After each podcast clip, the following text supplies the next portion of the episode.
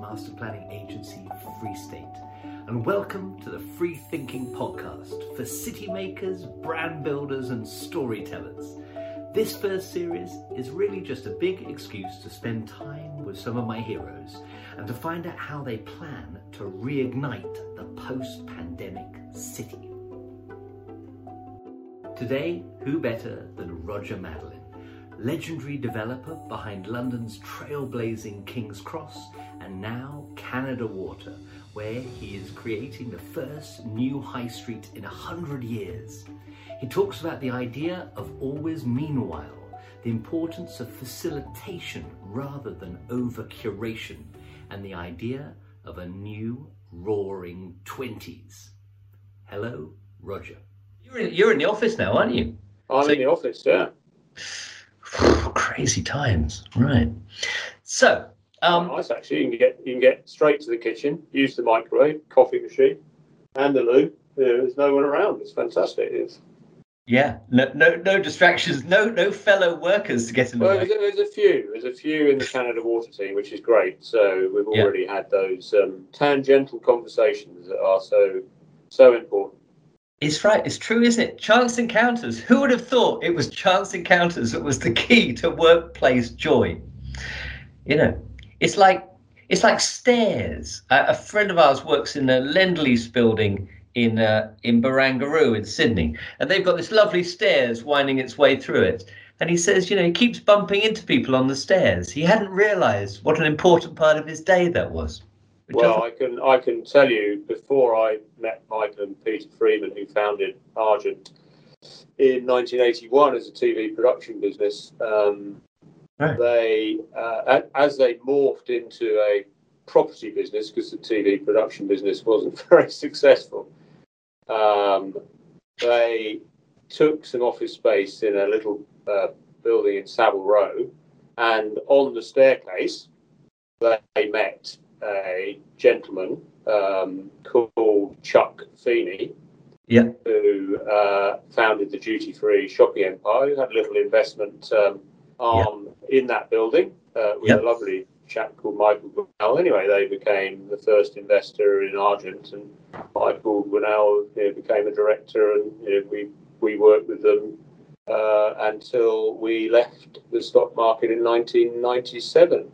So Yeah. that was the stairs, and then in the uh, very tough recession of the late 80s, early 90s, uh, Peter's brother Michael went out to the States and traveled all around with you know, various people trying to find investors in, Yeah. in a great business idea we had of buying you know, high yielding property with very secure tenants, Yes. borrowing lots of money, and you know, wasn't very successful. Uh, and then Peter had a conversation with someone literally over his garden fence in Kensington who um, said, "Oh, well, you know, I'm acting for Warburg Pincus," and they invested in Argent. So you know, just two two Argent things. Um, Yeah. Fence and staircases, and you know, the number of people I, I bump into where conversations have, have just happened and uh, extraordinary events. Not necessarily immediately, but Yeah. sometimes people say, "Oh, I bumped into you," you know, you, you know and then they get hold of you. And in fact, I had I had one today, but you know, I can't tell you about that because it's super exciting. Ah, well, Roger, it's lovely to have you here. It's nice for you to join me. And I think that that thing about oh, chance encounters and the nature of cities, because like you know, we talk people talk a lot about you know the, the city in terms of its scale or, or organization, or but in many ways, it seems that the thing we're most missing is those chance encounters. And so I'm wondering, once we're out of this stifling world and we're back out in the city, you know, I remember you telling me about the, the idea that, that, that it's going to be a new roaring 20s, a new jazz age. And I wonder, you know, if you could tell me a bit more about that, because I like the optimism of that thought. Well, I'm not the first person to come up with the Roaring Twenties, but I was one of the first people to start using it because I, I heard it from a very bright uh, mathematician who is doing some work for the government. Uh, last summer, I think it might have been June, uh, and this was when I first heard this scenario that lockdown might finish on the 1st of July when they'd modelled the vaccine rollout. And, uh, and then they said they are they are also doing a model where the economy bounces back pretty quick, you know, and it's a bit like the 1920s, and we just said, wow, it's going to be the Roaring Twenties again, hopefully without the end Yeah. of you know 1920s. Um, but uh, of course, this time, a bit like the last you know, Roaring Twenties, you know, we've got 20% or so of the population you who are very severely, Yeah. uh, economically, socially, uh, mentally, um, you know, distraught, and um, and how we kind of can bring them with Yeah. the exciting business opportunities that uh, that that evolve. You know, I think from probably late late spring this year, and and there will be many because all these shops that are closed. Yeah, not all of them are going to open, Yeah. but you know, a lot of them will, will reopen when people start walking past them and coming back in the offices. And uh, yeah, there's a lot of money around. You know, Yeah, the, yeah. the difference this time is there's well, it's a bit like the end of the First World War. You know, there's still a lot of private money around Yeah. in the 20s. Yeah, governments were completely indebted. Uh, but you know there is huge sums of money, corporate and personal, um, you know, and you know, for quite a few people, you know, you heard it today, didn't you, on the news that uh, Bank of England Yeah. mentioned that you know a lot of people have been saving huge, huge sums of money. You know, not Yeah. not not commuting, not going out, not Yeah. not taking holidays, and and I do think. Um, there are going to be very exciting economic activities. And as I said, it's just you know trying to make sure we we can help you know those you know who have really suffered as a result of this pandemic, of, of which there is a significant minority, which which we mustn't forget. But it's interesting that thing then about you know how one might help because I think you know I remember you talking about you know the high street you're building, which I think is the first high street in over hundred years, and that I suppose with more redundancy, with more space, then it becomes a story that's less about retail and hospitality and entertainment, but then there could be things about about education, about health healthcare, about workplace becoming part of that cluster. And I wondered how that's your thinking's changed over the last year in terms of what this ideal high street might involve and how you might start testing that out.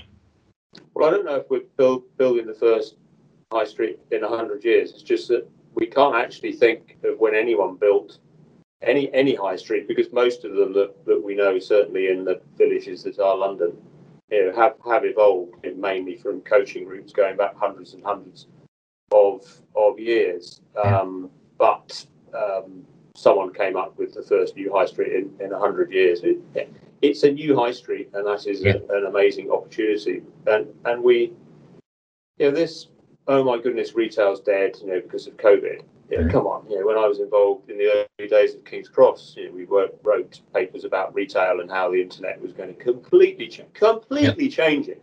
And you know, every retail outlet you know, had to have some kind of of activity going on in it that couldn't be replicated on Yeah. the web. It had to have some kind of theatre. It had to, you know, involve the customer in something different.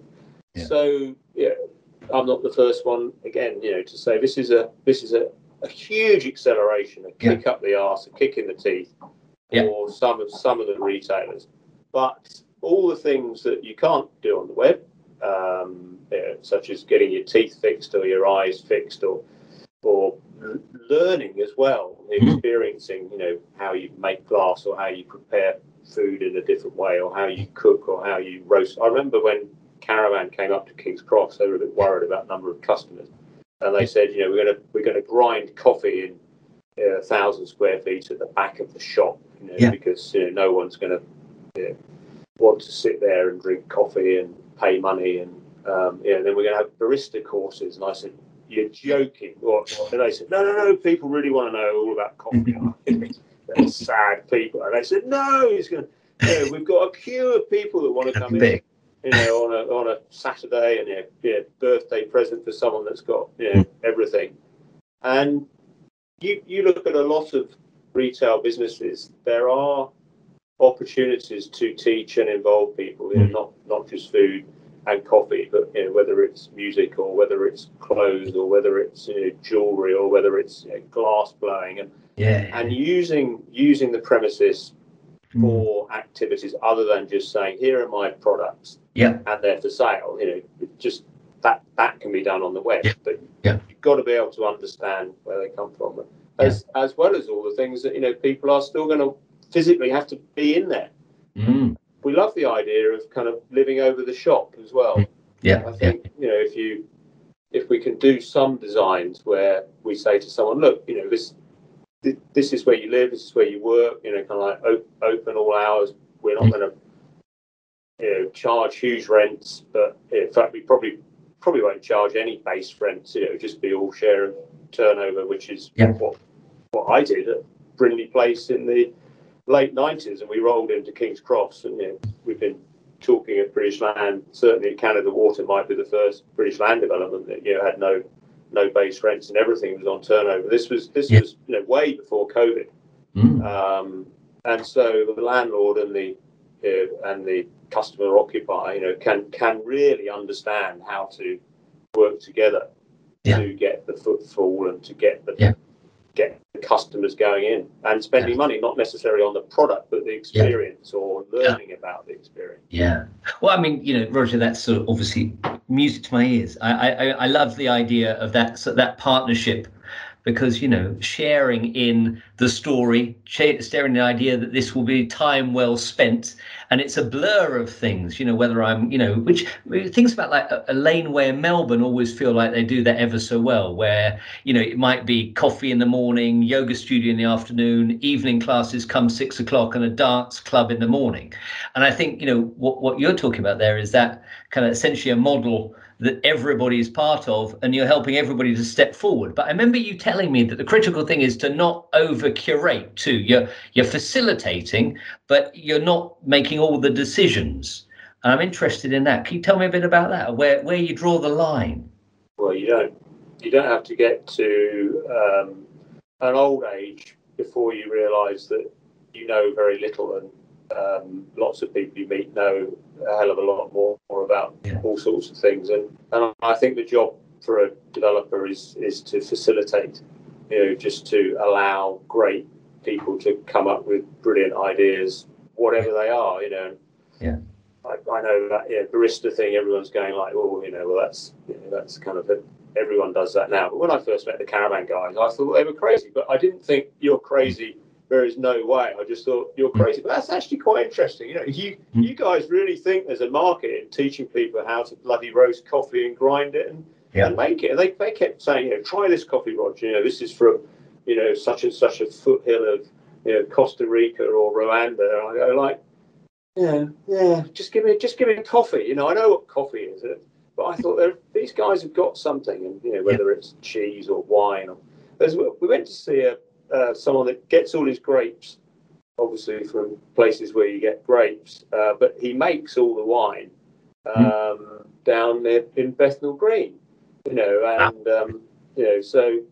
Uh, and then obviously you can try it and, and buy it, and uh, you can you can learn how to make it. You know, yeah things like that. You know, um, there aren't many you know, retail experiences that couldn't evolve into some kind of experiential teaching, learning, Yeah. um, you know, broader, Yeah. broader thing. You know, and, and if it doesn't work, you know, it's the ground floor of a six-story building, and you know, we put some some other use in there. I think you know, adaptable, well-designed spaces that that can Yeah. change and evolve. You know, should should help us to to get a good, exciting high street where people want to come.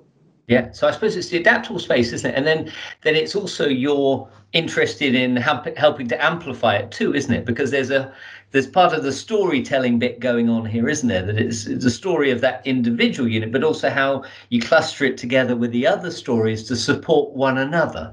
And that feels like you know that's place's brand as much as anything, isn't it? Yeah, I, I, I remember in the early early days of King's Cross, uh, we had a one in one in five theory. So we said every unit would be something unique. Uh, every fifth unit would probably be a, a independent-minded multiple, so someone that just wanted to try something a little bit different, or, or maybe it would look a bit different. Every fifth unit, it would probably be their second or third operation where they'd, they'd learned a bit and they were trying. So every fifth unit would would really be more of a uh, experiential. You know, possibly couldn't buy anything. You know, whether it's a little museum or a little education process, uh, and and the other uh, fifth, you know, would be just an out and out cafe, eatery, Yeah. restaurant. Yeah. Um, but then we also wanted other places that you know, might only last a month. So Yeah. you could almost guarantee that whenever you went to King's Cross, you know, you would find something different. And you could say to your friend, "Oh, I went up there. There's this stuff up there, you know." But yeah, and someone else would go up there and go, "Yeah, blooming wasn't there anymore." You go, "Well, you're sorry, you're a bit late, but there was this other thing up there." Yeah. I think that yeah, you, you obviously don't want people to go bust to, to, to make that happen. But you know, some people are going to go bust, or you know, mm. some people aren't going to punch above their weight, or it's not going to Yeah. be quite as successful. You know, one of the big issues is you know probably a third of the people you you do business with, you know, are going to shoot the lights out. A third of them are, and, and how do you help them expand? Yeah, yeah, A third of them are not going to do well, and you know, will have to wind up or you know, or move on. And a third will be mediocre, and then it's Yeah, kind of like dealing with the mediocre people. is probably more difficult. You know, Yeah. you're okay. You know, you're paying the bills. You know, but you know, come on, you know, like pull your socks up a bit or try Yeah. something different. And How much? How much do you model this as a program? Because when your your, your body language there is you going, you know, there's this and this and this, and then there's, you know, uh, is it worked out? Do you begin to work it out as a program of there's this big unit, big characters, they're gonna better give me my, you know, I don't know, 16 hour day. There's these other ones that will come and go over these three months. I mean, or is that a more instinctive thing and you sort of you adapt it as you go on? Um, well, I've got um, young, bright colleagues that um, are very good at spreadsheets and business plans, and um, um, I'm not very good at those kind of things. I I like the flip charts, but I'm sure they will they will want to put them into some kind of uh, model.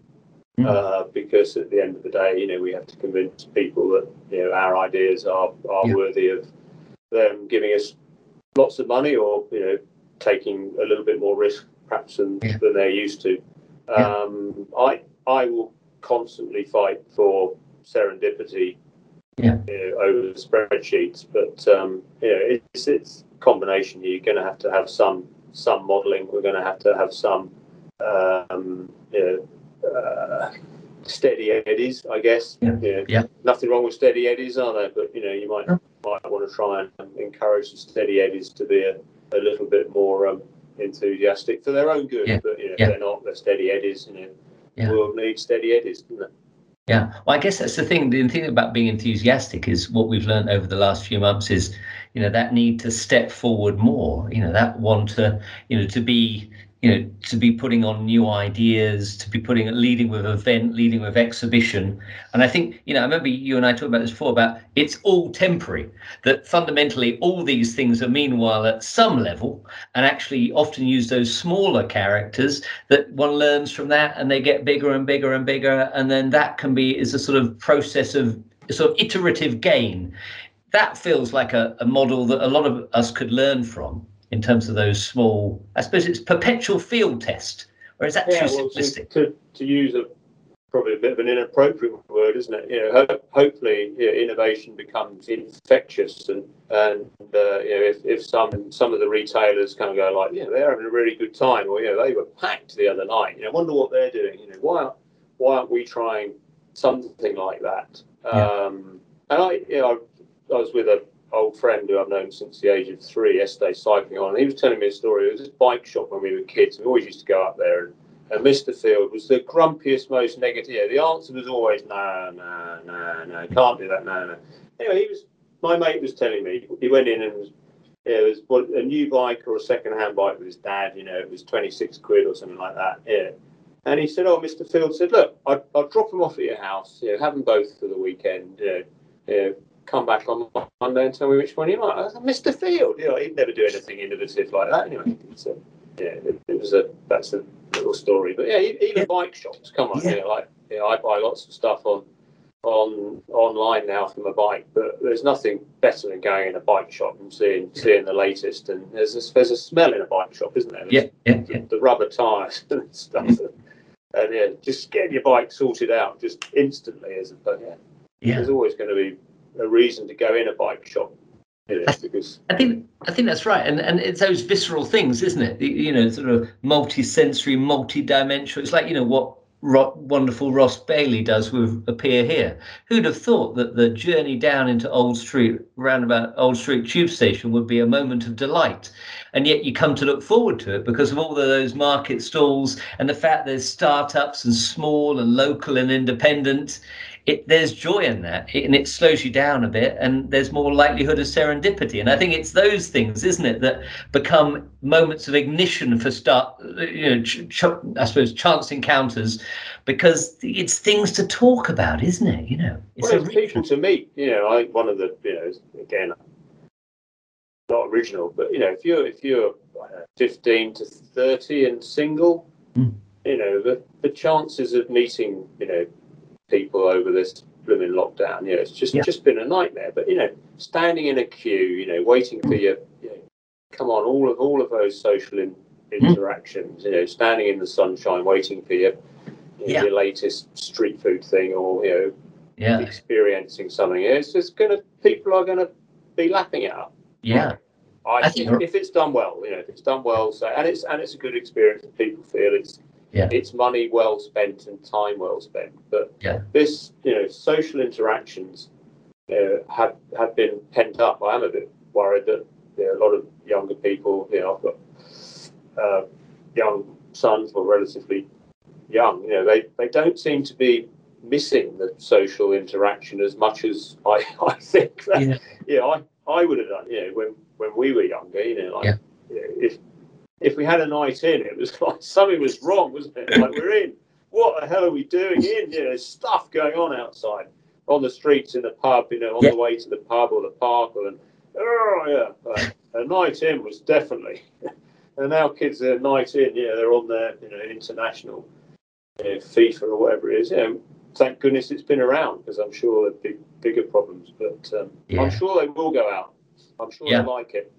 Yeah, well, I think so, and I think also that thing about you know making it curious. You know, I remember you walking around the you know the the the water's edge and then up into the you know the, the green areas around Canada Water. And you know every step we took already there was you know it, there was such variety within those routes. And I think that's something we've got to really fan haven't we? You know to enjoy those constant moments of curiosity and almost you know in terms of time well spent you've got to start modeling it in terms of that kind of variety I suppose. You know we've got to enjoy well, every every corner there's a there's a story here in in, yeah. in the history there's a story in the people isn't there you know yeah you, you bump into like a lot of places in london but you know, yeah. you've got some real characters you know you you bump into you know, walking around canada water you know can't say salt of the earth you know they're just like any other place in yeah. london just a real variety and if, and if you stop and spend time with uh, with people. You know, it's there's usually some moment of, of joy and surprise and humour, isn't there? Yeah, we're actually very good as uh, as as a nation at that when we stop.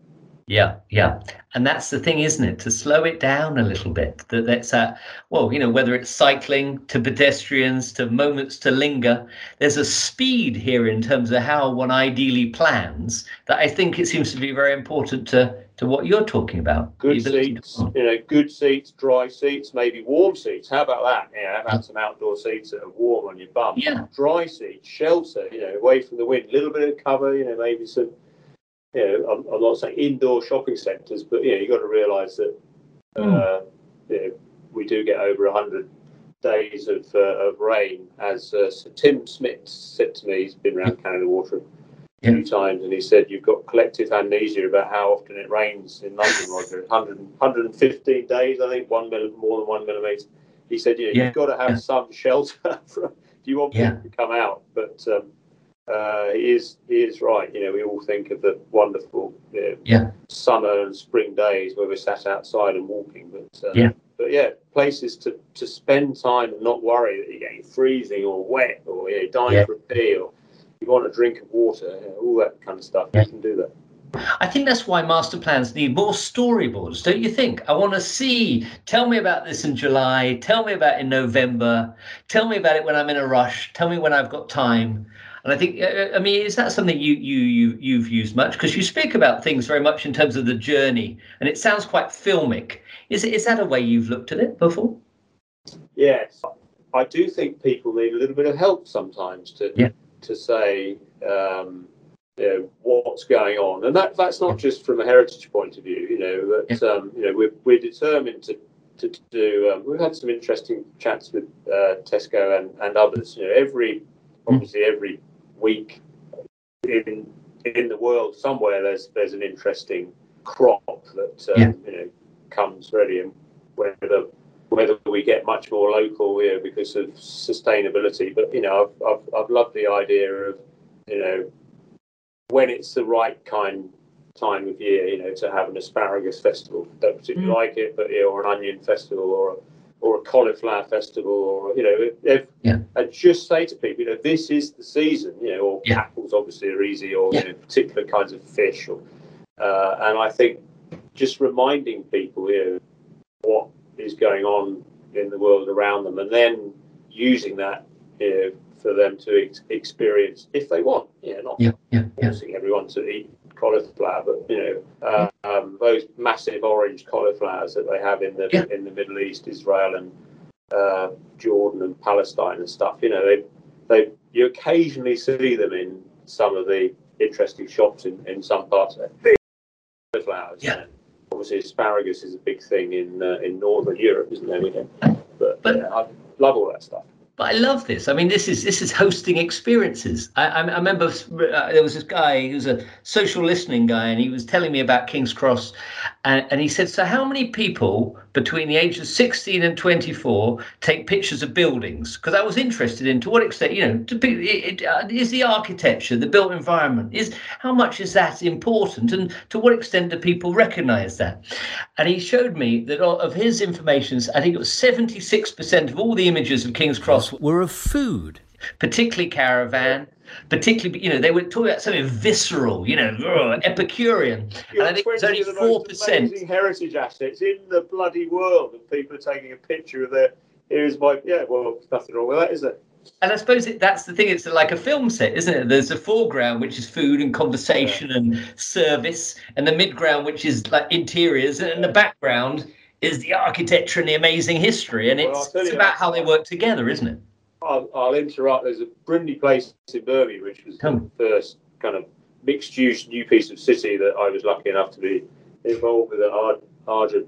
Yeah, we built this square, Brindley Place Square, uh, and we had you know four great office buildings around with restaurants on the ground floor, and uh, and one of them was designed by Dimitri Porphyrios. So we couldn't get an old town hall, and you know, it kind of looked as though it'd been there a little bit longer. And and uh, Central TV went uh, through the square because yeah, it was, became a very popular place for um, for everyone in and around Birmingham. And, and they asked this guy, they said, you know, what do you think of Brindley Place? And he said, oh, you know, I won't do the Brummie accent. You know, he's, oh, it's right. You know, he said it's uh, fantastic. He brings his family here a lot. And when people come and visit him, he's very proud. And this is fantastic.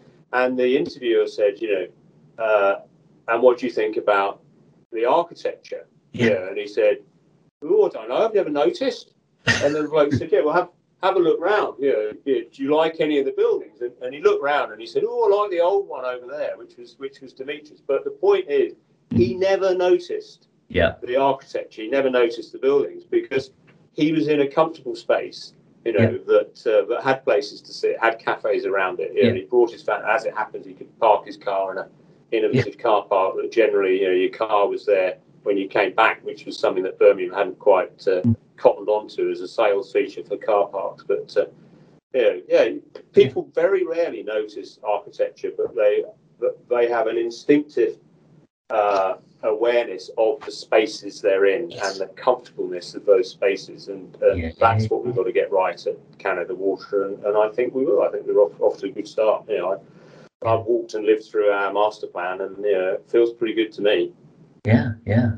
And it's how it all kind of comes together. There was a lady; she was head of head of uh, experience for Singapore Airlines, who are of course brilliant at this. And she said, as they were you know putting together the last um, drawings and last plans for Changi, was saying that a great experience is either memorable or forgettable.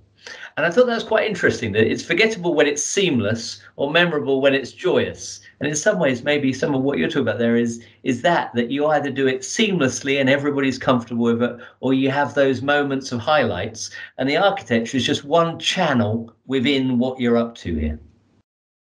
Seems very bright lady, yes, you know, right, because you know, lots of people, you know, just trying to get on with their day to day That's right. lives, you know, and you know, they haven't got time to have serendipity and bump into something. shame, but you know, Yeah. people sometimes you know have full, you know, just trying to survive, just just trying to Yeah, get through the yeah. day, and you know, hopefully, you know, we will have direct, safe, clear, well lit routes that you know take them from A to B and take them to their, you know, whether they want to get the kids or you know see elderly relatives or you know go to the chemist or you know go to the doctors. You know, yeah, all, all of that stuff's got to be you know super slick, super forgetful. Yeah, that's right. Super forgetful. So tell me, so as a so closing things, uh, Roger, because I could talk to you all day, but there's one. So one thing that I Needs Learning- alcohol. Needs alcohol to keep me going much longer. Right. yes, well that that, that will be the, the next step. One day when we're out of this little rectangular box. So uh, post pandemic, one thing I think that I I learn a lot from you and I really like is this idea of testing and learning. And you seem comfortable with with that, and and maybe that's some about you know you've you've had enough time going around the block to have a think about that. But it seems that the nature of a lot of the people in our business, whether they're asset managers or risk managers, or they're involved with a project to get it safely and smoothly to the end in a way that's most efficient and effective, aren't that great at testing and learning because fundamentally there's risk in that. And you make mistakes. And I'm interested in your thoughts on that because it does sound like we're only going to really connect with our audience, particularly in this uncertain world, if we have a go. And I wonder what your thoughts are on that. Um, well, I've, I've, I've been extremely lucky. Um, in the place we had a we had a go at a few things, but um, at King's Cross, you know, there was 56 acres of developable land. We used to say 67. You know, there were buildings and spaces where we had to go at a lot of things, and some of them, I, I don't think any were a real disaster, but um, some of them weren't very successful, and we didn't try them again. But um, we had to go a lot, and some just are still there because you know they're they're great and they were. I, I, I think uh, you Canada Water. We've got uh, 53 acres here, and and we we will have a go. Yeah, we're having a go again with Global Generation who did the skip gardens at Kings Cross, and and they were determined. You know, they were not going to you know parachute in and go. You know, with the skip garden people from Kings Cross, and I was determined as well. And they're doing the paper garden stuff, and and and the way they are reaching into the communities and the school kids and you know we are starting actually to to think of some business spin-offs from them. You know, we're not suddenly going to commercialize them, and, and but uh, they they are going to infiltrate the whole of the Canada Water master plan, and and I hope beyond. Um, and some of the other things we have tried there, um, I I I think will will turn permanent. But yeah, you have to be a bit careful because yeah, nothing's permanent. Yeah. Uh, I've, I've I've had a big enough uh, train set, I guess, really to, to try stuff. I don't I don't think I'm particularly um, Yeah. well. I know I'm not particularly uh, innovative or um, or you know, I've just just had a lot of stuff. You know, Yeah, yeah, I, I like people coming coming with ideas and, and most of the time as long as it doesn't cost us too much money you go yeah well give it a go Yeah, yeah, yeah. if it's rubbish we- we'll just put you in a corner and forget you so And had- that's great. opportunity and give yeah, giving them the opportunity of being open to that because that's the thing. You know, you're talking about quite an open platform there. But I also like the way that a lot of these examples are, are very activist led, aren't they? You know, global generation they're they're they're out there confronting their audience, having a go. It's it's a story of activism. It's not a kind of you know design it and leave it, is it? It's really really hands on. yeah yeah well you know I guess I'm still a bit of a of a rebel activist you know went on strike, you know, as a paper boy and stuff like that. But you know, the the print works as well. I remember when they said, you know, Yeah. in the print hall, you know, we're going to turn this into the UK's you know, most amazing music venue. music venue. And I Yeah. you're joking? And they went, no.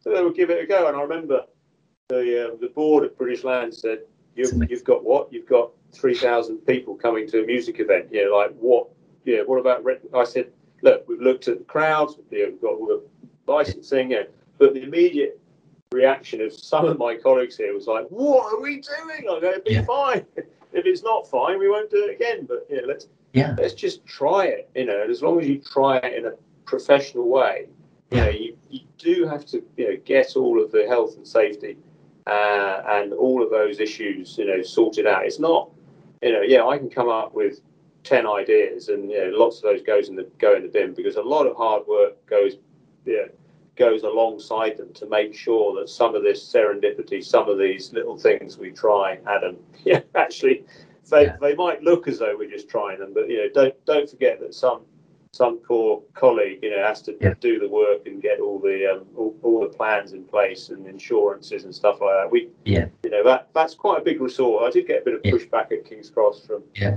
from some of my you know favourite colleagues up there. They go, Rog, just shut up for a few months, can you not? Like, you know, we've got so much to try and work through. You know, we've yeah. got some ideas as well. Like, just shut up. all right, I will.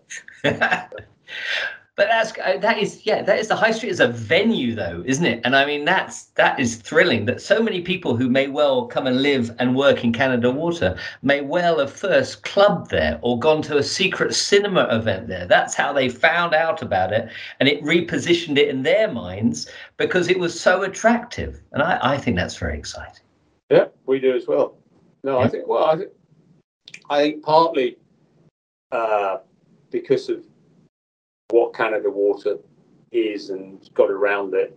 And I think partly because of the times we're in, you know, the health and well-being and, and the mm. retail and the post-COVID, you know, I am I am more excited about Canada Water than, than King's Cross because of because of all of the issues that are now so Mm-hmm. important and so uncertain. I was very excited about King's Cross. I still am, you know, mm-hmm. but but in a way, it was kind of quite easy. It was going to be an amazing commercial location. You know, they sorted out the transport, which That's we did after the Olympics, and and you know, from that point of view, yeah, we wanted to try and design nice buildings and you know, environments and stuff like that. But but Canada Water, I think, you know, has has got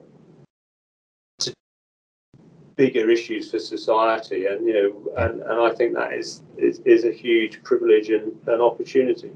Yeah, well, I I wish you well with it. I, I, I love talking to you about this. I think there's so much to learn, and I particularly love the way that getting people involved is fundamental to this methodology, which I think is is thrilling and will make for better cities. So thank you so much, Roger. It's a delight to speak to you. Um, let's do it next over a drink. Keep up the good work. Keep coming up with ideas. Thank you for listening to the Freethinking Podcast. I hope you enjoyed the conversation with Roger. Now, next week, we have city maker, brand builder, storyteller extraordinaire, Amal Hazelton from Moment Factory. From a Super Bowl show to a storytelling airport, these are the pioneers of the programmable place at a super scale. Now, do subscribe so you know when the next episodes are, and do leave us a comment so we can get better and better. I hope to see you soon. Thank you for listening. Bye bye.